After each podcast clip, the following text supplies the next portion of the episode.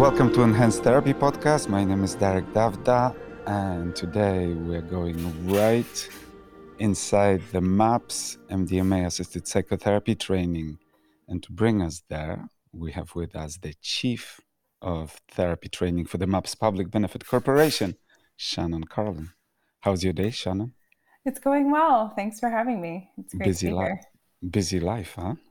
Yeah, it is a busy life with our training program, and also personally, I'm 30 weeks pregnant. So, Oh my gosh! Oh, okay. Wow, wow. C- congratulations. it's my first child. I have no clue how busy life is about to get, or may, or maybe unbusy. oh my gosh so you're going to be birthing all kinds of all kinds of things including human beings that's amazing congratulations i hope you're doing well with that are you Yes, yes, I Oh, am. great. Yeah. Okay let, let me give like a very quick introduction and, and then i'll let you go so for those who don't know uh, MAPS is the leading psychedelic psychotherapy organization in the world. As far as I know, MAPS is an amazing organization with a great vibe, spectacular following that is almost like uh, almost like a religion, except it's a religion not only based on love but also based on science. MAPS is currently uh, completing uh, the most important psychedelic psychotherapy study to date, which is the MDMA assisted psychotherapy research, multi site, multi year research uh, that is international research that is aimed at the uh, legalization of MDMA assisted psychotherapy. And recently I've been talking with, I just talked to Ingmar Gorman, one of the principal investigators on this study. And uh, about the most recent paper that came out, which was a very big news, very big news, and and staggering results. Uh, MDMA assisted therapy so far, as far as we can see, so far. Of course, this is all still pretty preliminary, but so far is showing better promise than anything else that we have for the treatment of PTSD and possibly some other conditions. Um, and another reason that MAPS is such an important organization is that you just started training therapists and you started with a big bang. Your first session, your summer session, has 310 people in it. So, this again, again, it's unprecedented. And guess what? Today we have Shannon Carlin with us, who is the person who runs that training. So, Shannon, tell us about all about the training. What what would people experience being in that training? Yeah, yeah. Thanks, Derek. Um, I guess first I'll just say that I have been with MAPS for 10 years, since 2011. MAPS was founded in 1986. It's a 501c3 nonprofit, stands for the Multidisciplinary Association for Psychedelic Studies. And in 2015, MAPS created a fully owned subsidiary called MAPS Public Benefit Corporation, which is a public benefit corporation whose um, sole stockholder is MAPS, the nonprofit. So Mhm. I just want to thank, first of all, you know, our donors and our community that supported this work. Um, we did just get some exciting news about a multi-million dollar grant that came through from the state of Colorado for marijuana funding yesterday. Oh, wow. And so that will be announced um, online shortly. But that is our first ever government funding. So since 1986, all of the clinical studies have been funded just out of the generosity and philanthropy of our community. And that's amazing.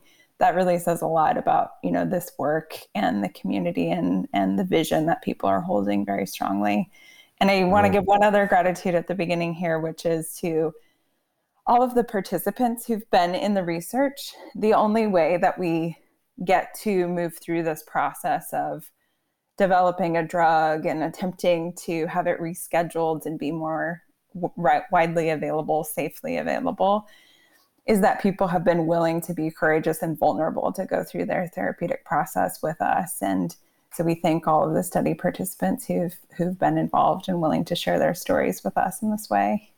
Absolutely, and it seems like it's a mutually beneficial, as far as numbers show, uh, and the stories show. It's a mutually beneficial uh, uh, relationship.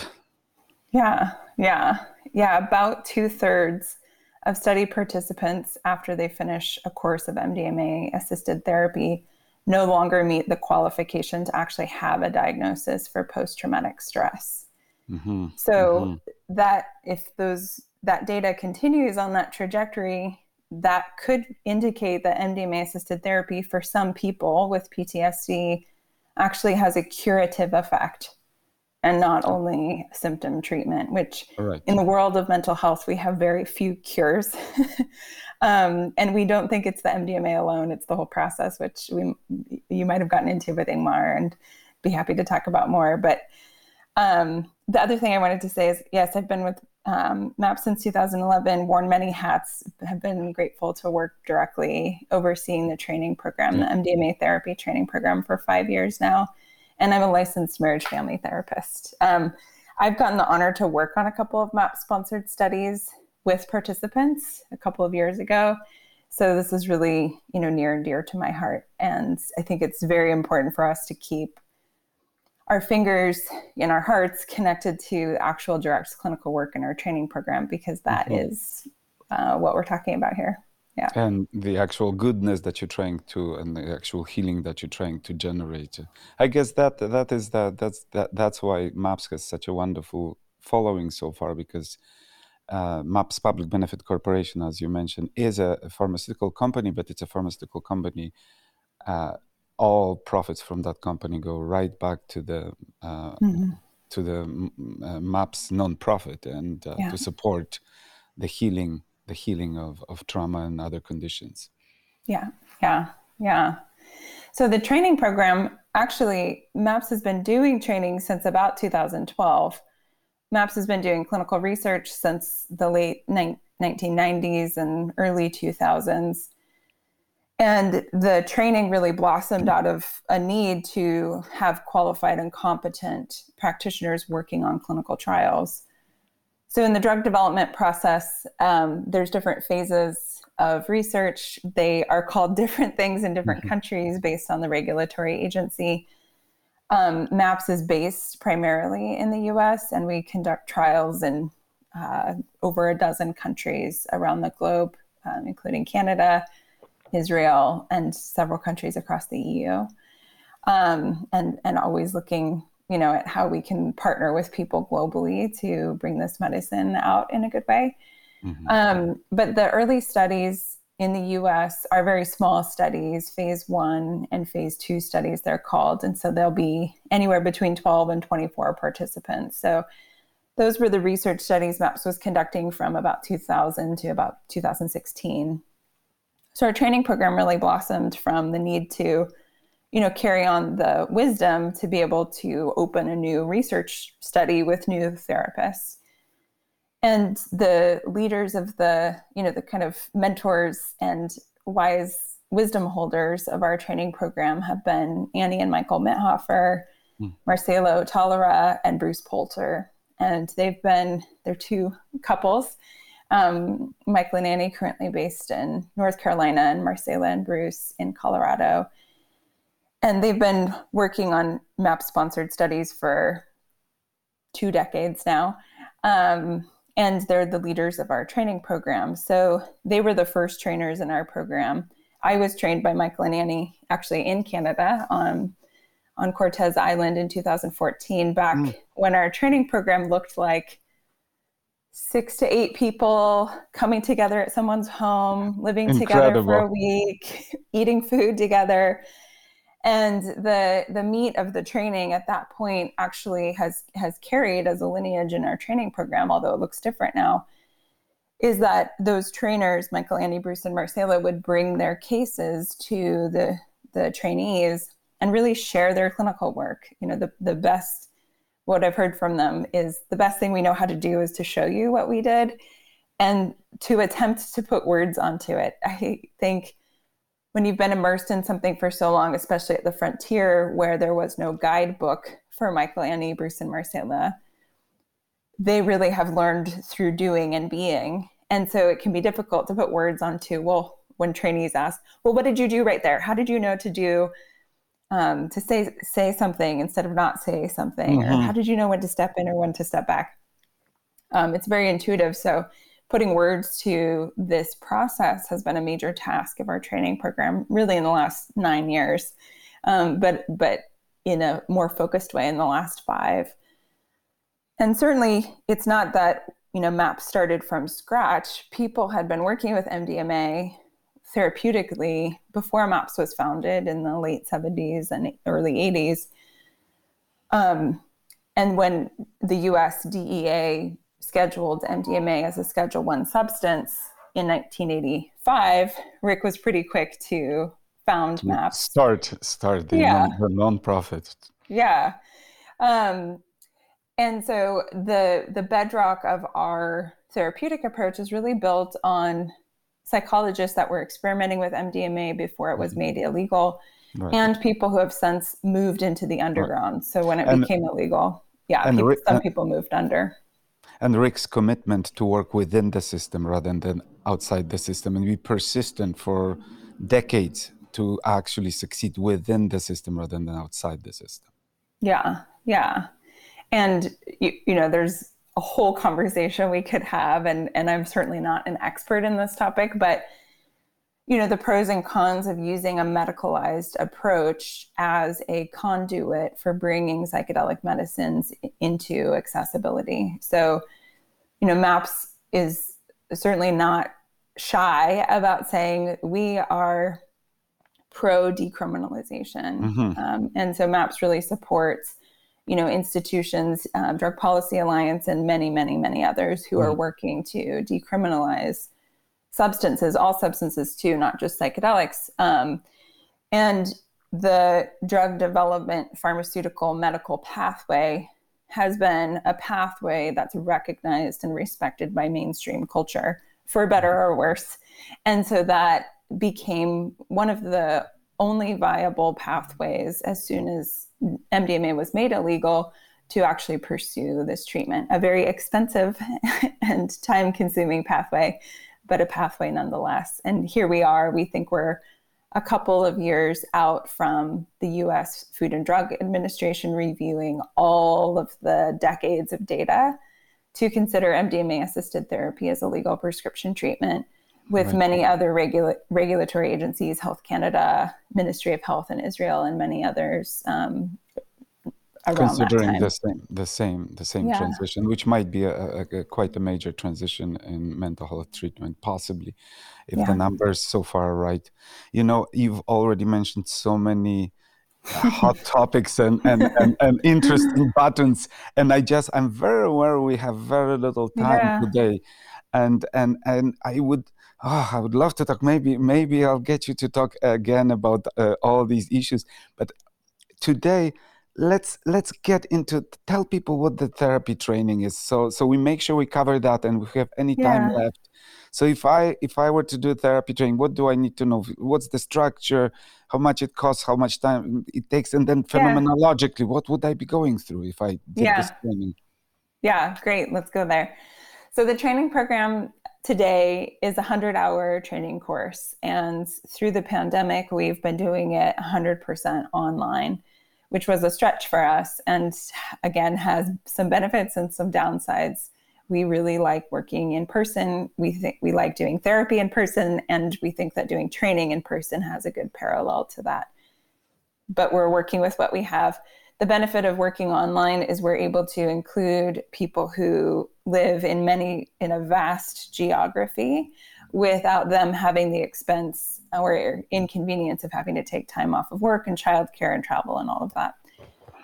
Um, so the 100 hour training program includes didactic. We have an online course that trainees work through on their own time throughout the program.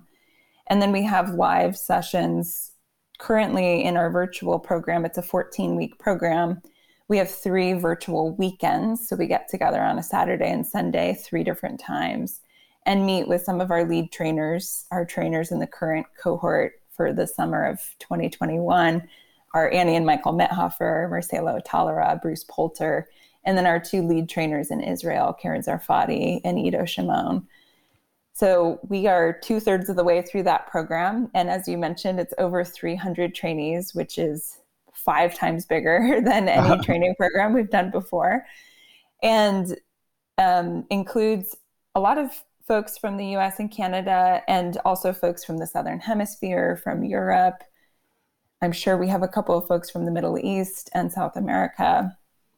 So again, being able to, you know, in, include multiple people. It also, I just want to mention that we MAPS has a health equity initiative that it launched at the beginning of this year, which has three parts, one of which is focused on training and supervision. So, providing scholarships to the training program for traditionally marginalized communities. And right now, our, our primary focus has been on Black, Indigenous, people of color, BIPOC. Um, we also work with the LGBT plus community, trans and gender queer, and people who don't have the financial means to participate in the training program. The training program tuition for this year is 5,000 US dollars. That includes the 100 hour course. Um, and then on top of the 100 hour course, we have an elective requirement, which we call the experiential elective. And this has been really a commitment that we have that people entering therapeutic practice in general we believe should have personal firsthand experience mm. with working on themselves, personal growth, exploring their shadow or blind spots, developing themselves. Um, and specifically, when we're working with psychedelic states, we think that's ever more important. Some of the experience of psychedelic and non ordinary states is ineffable. And the very nature of it is that it's non ordinary. It is unlike our daily waking consciousness. And so, how do we gain competence as practitioners in this modality? Well, we gain experience with those non-ordinary states right. and that can look many different ways yeah the whole the whole idea here is that within a therapeutic process the whole idea is that mdma provides uh, an altered state of consciousness that uh, that uh, that uh, provides some insights that we cannot gain uh, in a regular uh, through a regular experience. And then the idea of therapy is to integrate some of the benefits some of the learnings some of the good things that happen during that experience into everyday life. So that's kind of uh, that's yeah. why uh, this is so exper- important. Okay so regarding your elective? Yeah yeah. So maps does have FDA approved study operating in the US called the MT1, and it's a healthy volunteer study. Um, it's the therapist training study. So that was approved, I think it was in 2009 for 100 participants. They since increased it to 120, which the study is almost at capacity. I think we have maybe a couple of spots. Um, and so therapists come, and it's actually therapists in our training program have the option to apply for this clinical trial and if they're eligible, they get to come and actually have MDMA therapy for themselves. Okay. And so they go to one of our study sites, just like a study participant would, and they receive the treatment. We've been pushing to expand that opportunity because we think it's such a valuable opportunity, perhaps a necessary one, um, although that's up for debate. Um, and happy to get into that debate too. And so we've really been pushing to expand those opportunities for people, not just in the US, but globally. We often have trainees travel internationally to come to those studies, although in the pandemic, that has been halted. We did just hear after over a year of back and forth with the FDA that they have some opening, an open mind to consider another study like that one, which would be called MT2 yeah. It would so likely not, be. it hasn't been approved yet. Not yet. No, the protocol has not been approved. Yeah. Okay. So. And MT2, how many people are you? How many people are you applying for this MT2? What What What do you think? What's your prediction? How many people will you? Will it seems like the FDA will approve 50 people to start. 50 to start. So again, a very small sample comparing to the number yeah. of people that you train. So what we're talking about is here right now is whether the therapist that you train can get MDMA first-hand right. MDMA psychotherapy experience as clients, right. and uh, so uh, and it the the answer to that question is at this point very few. Very few. Yeah. Yeah yes. and you know we we go back and forth on this. In our ideal world therapists would if they choose to have the opportunity to have personal experiences with MDMA assisted therapy the modality that they're getting trained in when I trained to become a psychotherapist, I was required to have a certain number of hours of my own psychotherapy. That made a lot yep. of sense. I got a lot of benefit from that. Um, so, and then what I keep coming back to is it, that's our ideal world is that everyone would have that. But the drug war, here we are. The whole, you know, mm. the whole reason we're doing clinical research is the drug war and cr- the criminalization of these substances. So we continue to bump against that, and we we continue to fight that. And and Rick Doblin is um, really great at you know we're going to challenge you know these systems and rules if they don't make sense, if they aren't actually serving the people in the best way. So we will definitely keep challenging it.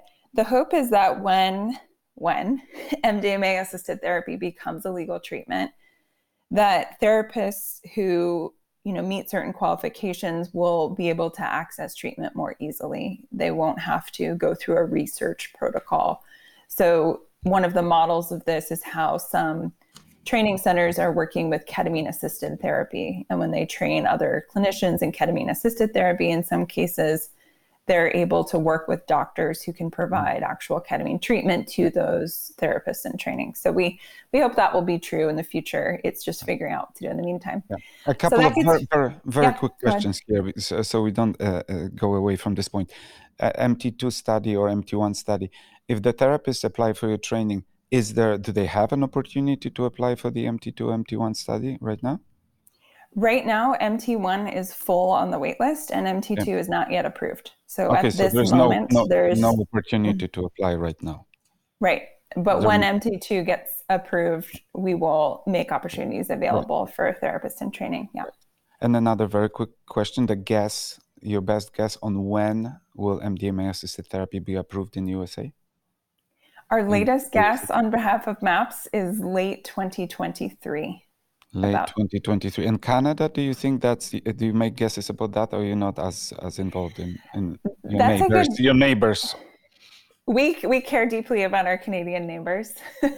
Um, but i don't have as clear of a okay. guess. You know this the special access program you know is under development in canada and i know you know that's very much under development so things are constantly changing with it and that could create opportunities for people to legally access psychedelic therapies sooner mm-hmm. than later. Yeah. Um, so the elective, that was that was my whole background on what we wish the elective could be for available for everyone. Given that that is not our reality, that we don't have mm-hmm. the ability to provide MDMA therapy to every trainee who wants it, we um, have other alternatives. And so we work a lot we, we really just want people to have experience. The second best thing from MDMA assisted therapy in particular is non ordinary states experience. So, non ordinary states of consciousness can be achieved through many avenues. Psychedelics is only one of those avenues. Holotropic breath work, different kinds of breath work, trance, dance, drumming, different kinds of shamanic practices with and without medicines. Uh, the, the list goes on and on. So, you know, we do our best in our program to be as inclusive as the of those experiences while also trying to stick to our real vision is that every trainee leaves the program having some personal experience with non-ordinary states. Okay. many people choose to pursue holotropic breathwork because um, it's readily available. It's it's usually pretty accessible although again the pandemic has halted a lot of that and also Stan Grof, the developer and founder of holotropic breathwork and transpersonal, you know, a contributor of transpersonal psychotherapy and psychology, is really one of the bedrocks of our training program and the mm-hmm. therapeutic approach that we use mm-hmm. um, at MAPS. Yeah. So the clinical principles of this of this program, I understand that this is not sp- any specific modality, but rather uh, the program sort of uh, remains open to different therapeutic modalities, but tailors uh, the training to what it means to be working within the framework of MDMA assisted therapy, which is combining this uh, powerful psychotropic medication uh, with uh, with therapy. So, what was could you tell me a little bit about the clinical yeah. kind of principles that guide your work? Yeah, yeah. Our therapeutic approach is really we consider an inner directed approach.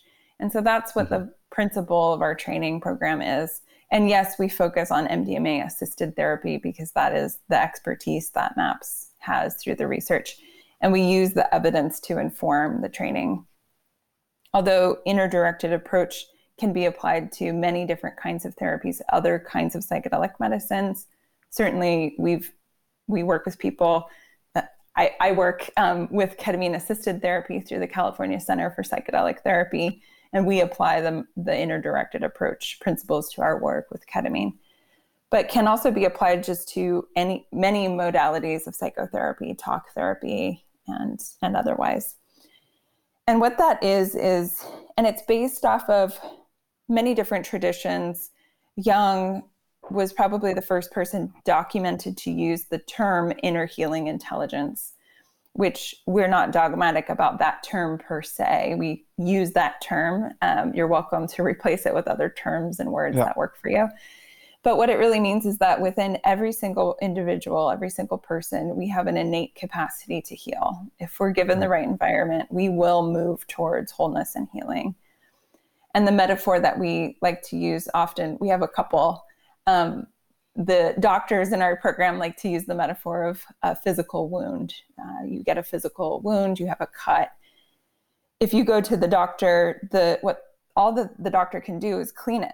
They, yeah. they can remove obstacles, they can clean it, they can put a container around it, give it an environment. Yep.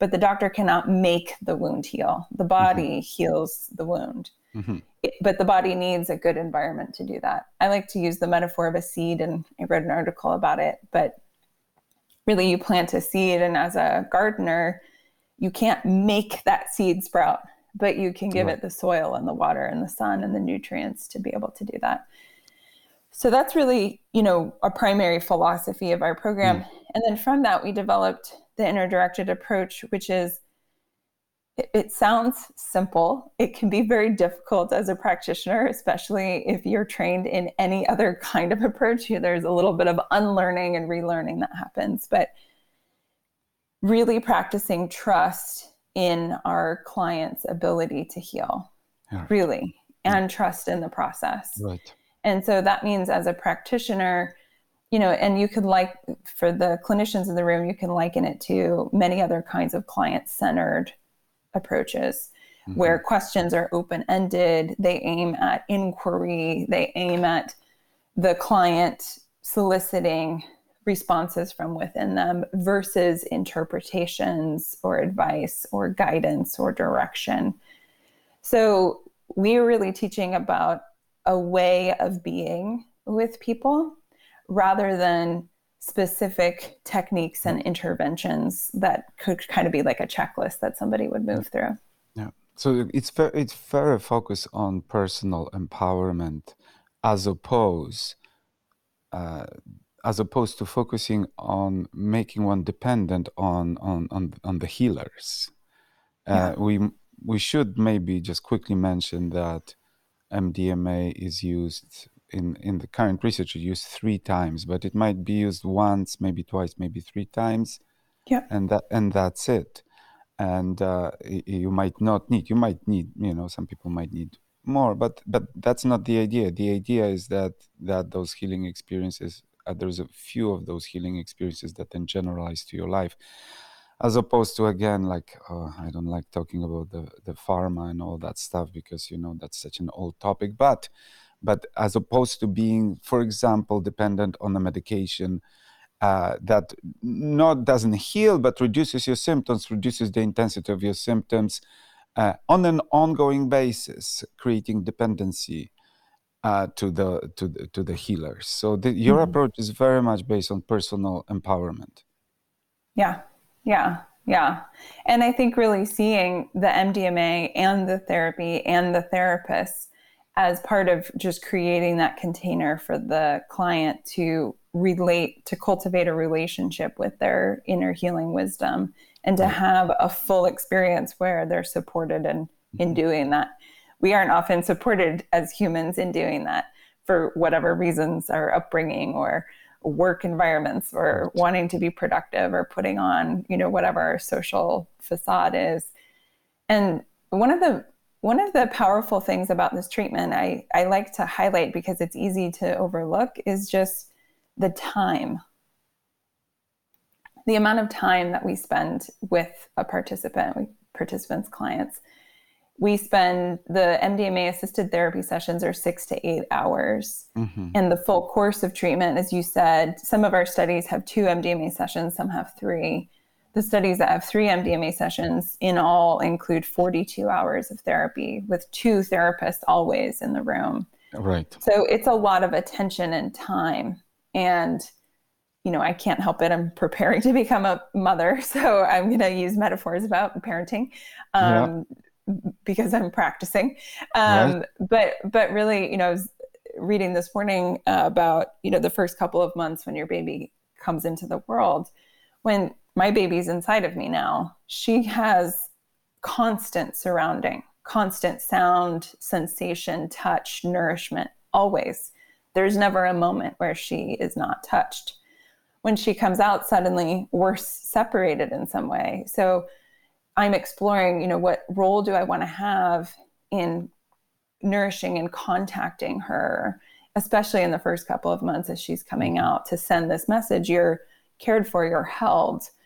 And there's a parallel there, of course, in therapy mm-hmm. of and to really be able to say to someone, I love saying to clients at the beginning of the day, this is your day. We have mm-hmm. all day. We have plenty yeah. of time. We don't have to figure out we got a 50 minutes to do a talk therapy session. What's the most important thing I can think of right now? Yeah. No, no, it, it's going to unfold and it's Wonderful. not going to be something we think of from our mind, but yes. something that unfolds. Yeah. And, re, you know, reparenting is a very apt uh, analogy here because uh, the most trauma most difficult trauma is complex trauma is, is, childhood trauma you know adult trauma if somebody didn't have childhood trauma people can can handle a lot as adults and, and you know but as children we're so vulnerable. We so we don't have the skills to to understand. So if we get confused by those around us you know it takes a whole life sometimes to disentangle yourself and sometimes we never disentangle ourselves from that confusion from that trauma from that pain of early experiences that uh, you know that can be so difficult. So what mdma therapy does as far as i I can see from my, you know, from the training and reading that I've done so far is that it actually reopens that kind of critical window that uh, work by Gül Dölen on reopening that critical window for social bonding. Those social bonds become with tra- traumatized people become so complex we become we develop these mechanisms to protect ourselves. We screw up our relationships because of that and and we suffer because of that. But mdma assisted therapy and you, you can tell me whether you know i'm on the right track here. Reopens that kind of window and allows us to experience because mdma is a very specific drug giving a very specific experience allowed us to experience love and connection and acceptance and pure listening, actually mm. listening to the other person, and the sense of being heard, and the sense of being loved. And within that experience, we actually, some people for the first time might get. I actually having shivers right now. I don't know because because this is so this is potentially so big. You know, we can people, children who has been lost, can experience their sort of like you know metaphorically speaking childhood and and and the openness and then they can actually remember that experience they can have this experience and it can then within the therapy process generalize and they can start relating to themselves and to others and to the world in a slightly different way slightly different but yet it might be a complete overhaul. So i, I really love your parenting yeah. metaphor. I think it really yeah Yeah, MDMA does have a unique property, which it's intentional that MAPS, you know, started working with MDMA partly, you know, the scheduling of it happened. And then Rick said, well, I guess we have to start a research company now. But that psychologists in the 80s with Leo Zeff and others thought of the subjective effects of MDMA and thought that it would be really beneficial for couples therapy. So, mm-hmm. some of mm-hmm. the subjective effects of MDMA can include positive feelings towards oneself and others, um, more empathy, more sensitivity in in multiple ways, including physical sensitivity, being more connected to the body. Um, perception expands, you know, similar to some other non-ordinary and psychedelic states. Their per- perception of different patterns of life in a different way. And one of the things that happens, especially when people are working with trauma and MDMA, is there can be this simultaneous presence where participants will be and I can think of particular sessions I'm thinking of too. Participants will be back in the trauma moment. It mm. could have been five years ago, 10 years ago, 50 years ago. They're there. They are feeling the feelings of the wind blowing when the door mm. opens and somebody's voice um, hitting their eardrum. All, all of the moments of it, they're, they're there experiencing it. And simultaneously, they're in the therapy room. They can feel themselves in the actual present moment with the two therapists. They can feel the couch on their body. They can feel their breath breathing in their adult current body. And that is so helpful with trauma processing in particular because too often when people revisit those traumatic memories, it feels unsafe. It, it becomes mentally unsafe. There is mm-hmm. no grounding. What's the difference between revisiting it and it happening again. Mm-hmm. The difference is being connected with the resource, and MDMA helps provide that resource um, to many people. Right, and reduce that kind of a fear attached to those memories. Yeah. Yeah, yeah. that's wonderful. That's great. Oh, oh, so, such a great description of of, of this uh, of this therapy. Hey, so what is the um, I'm not sure whether you have any plans to go anywhere, but what's I'm curious. What's the breakdown on, of the of the people that are in this first session, the 310 people, in terms of professional designations? Yeah, it's a it's about we get a lot of therapists, meaning marriage family therapists, social workers, professional counselors. That makes up over half of our program. Okay. We have licensed psychologists, psychiatrists, nurses. Um, I'd say the doctors in the program, you know, make up about, I don't know, 15% or so of our program, okay. mostly psychiatrists. Uh, we do sometimes get other kinds of doctors, and they can play an important role too in you know some doctors choose to go through a training program even if they won't necessarily conduct the therapy but they're going to be supporting through prescribing and overseeing participant safety and monitoring supporting therapists it really is a multidisciplinary approach yep. because there's a medicine with a therapy which mm-hmm. doesn't happen very often and really challenges regulators because regulators drug regulation agencies regulate drugs, not right. therapy. Not therapy. And it challenges professional associations like the American Psychology Association, for example, because they oversee the conduct of therapy rather than drugs.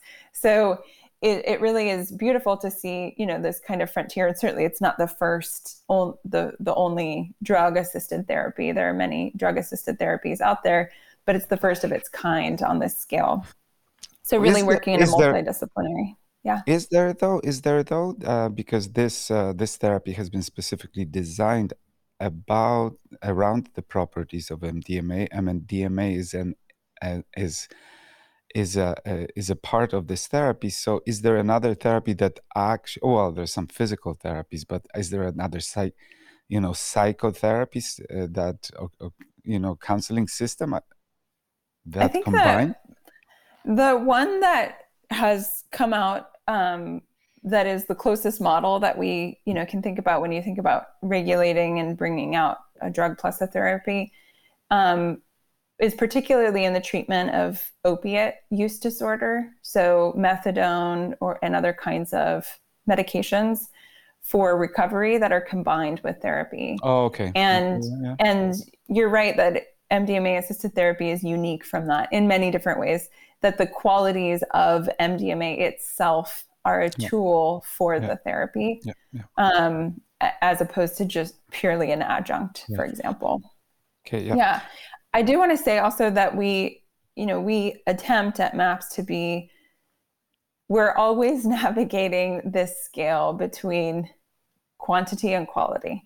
um, in- inclusion of the, the greatest population of people and also holding a container of safe and ethical boundaries. So these are all paradigms we're, we, we all are constantly navigating, and MAPS feels a huge responsibility because of the work that we're doing. So one of the ways that that shows up in our training program is, I mean, there's scaling. We could talk about that. The fact that we have 300 trainees in a program is huge for us. It, it's huge. a little scary for us, and mm-hmm. it's going well. Um, but it took a lot of work and conversation. We're constantly in conversation about what yeah. impact that's having on trainees, on the quality, et cetera.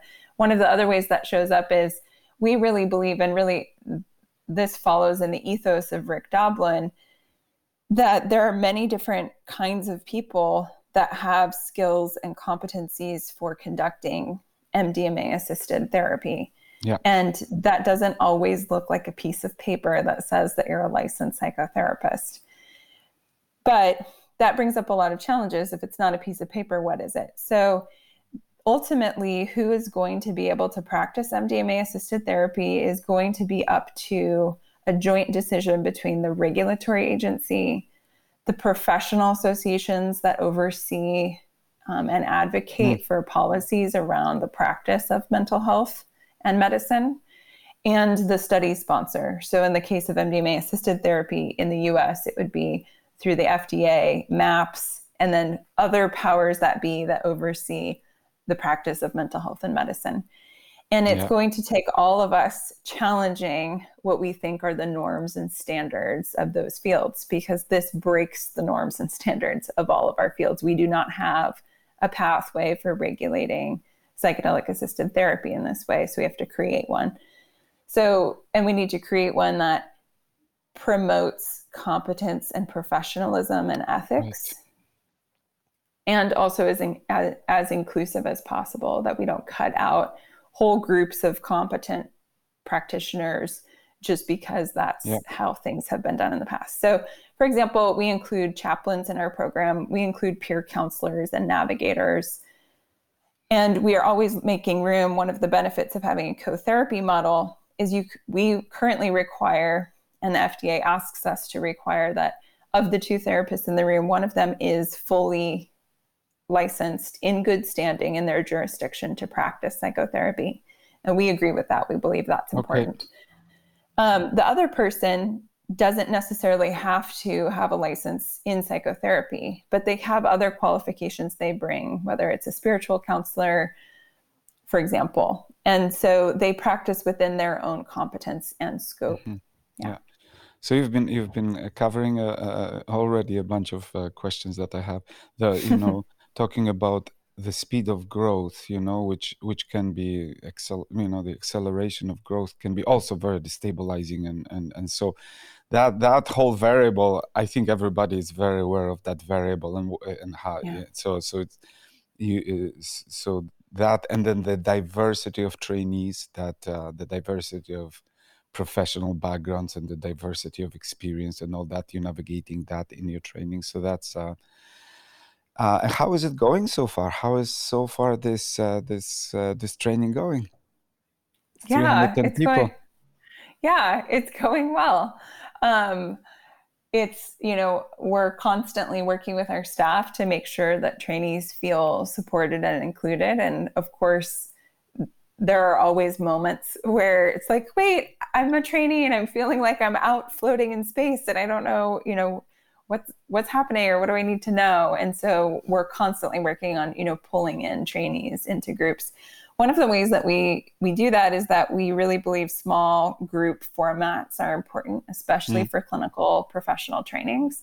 So we run what we call our home groups. They're groups of 20 trainees that meet regularly in that same group throughout the program. And they meet with two of our training staff every mm. time, and they have open discussion, debriefs about what they're feeling and experiencing through their learning process. Mm-hmm. And then they also do practice together, like role mm. plays mm-hmm. and things like that. Mm-hmm. So that's been an important asset. I, you know, you mentioned diversity. It's really important for us to mention that racial and demographic diversity is of the utmost importance, especially at this mm-hmm. moment in psychedelic therapy, to ensure that the workforce and hope and and also the patient population that ends up getting treated or access accessing these treatments is representative of the general population mm, yeah. racially sexual orientation social economic status etc so the health equity initiative that we launched that i mentioned earlier really is part one part of that effort. And we really are committed to it's not just it's really important in diversity work that it's not just about getting people in the door. It's not about quotas and numbers yeah. it's about the culture of our program how are we actually embracing supporting engaging including people yeah. of color people of right. different sexual orientations yeah. so we're constantly growing at that there's you know i could talk for hours about that and it deserves conversation i wrote an article about we did a, a MDMA therapy training for communities of color in 2019, and a lot of amazing, powerful, hard conversations came out of that training. I wrote an article about it. So did one of our then trainees, who's now on our training staff and a therapist in the MAPS studies, Joseph McCowan, in the MAPS um, bulletin last year. So that's available online. That really goes into, you know, where our training program and maps in general and the psychedelic field in general is at in this conversation. Yeah. So we're constantly, you know, wanting to be honest about some of the shortcomings. Psychedelic therapy and psychedelic research has been a predominantly white, predominantly heterosexual, high SES, able-bodied, et cetera, group of people.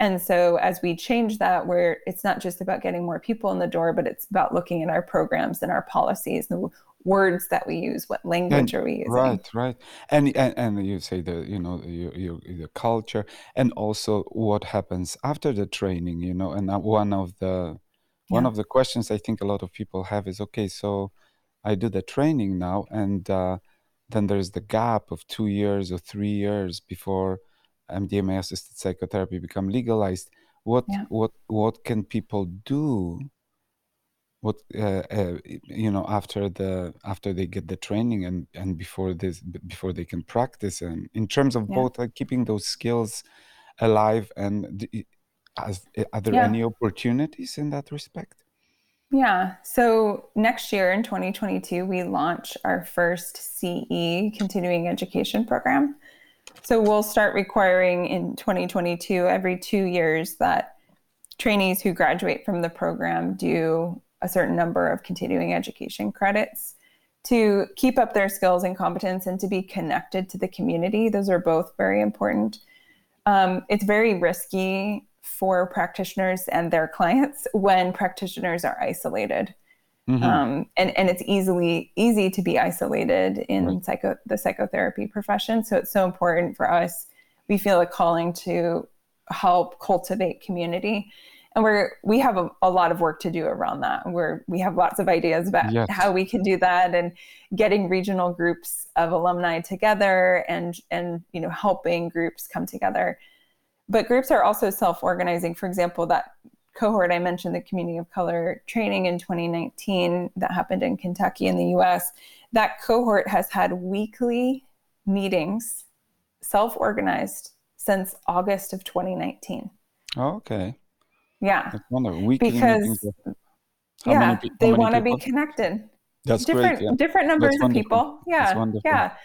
So, you know, and and as a program, we want to provide resources to support yeah. more of our yeah. cohorts in doing things like that if they wish. So, the community of practice is is very important um, for us too. Yeah.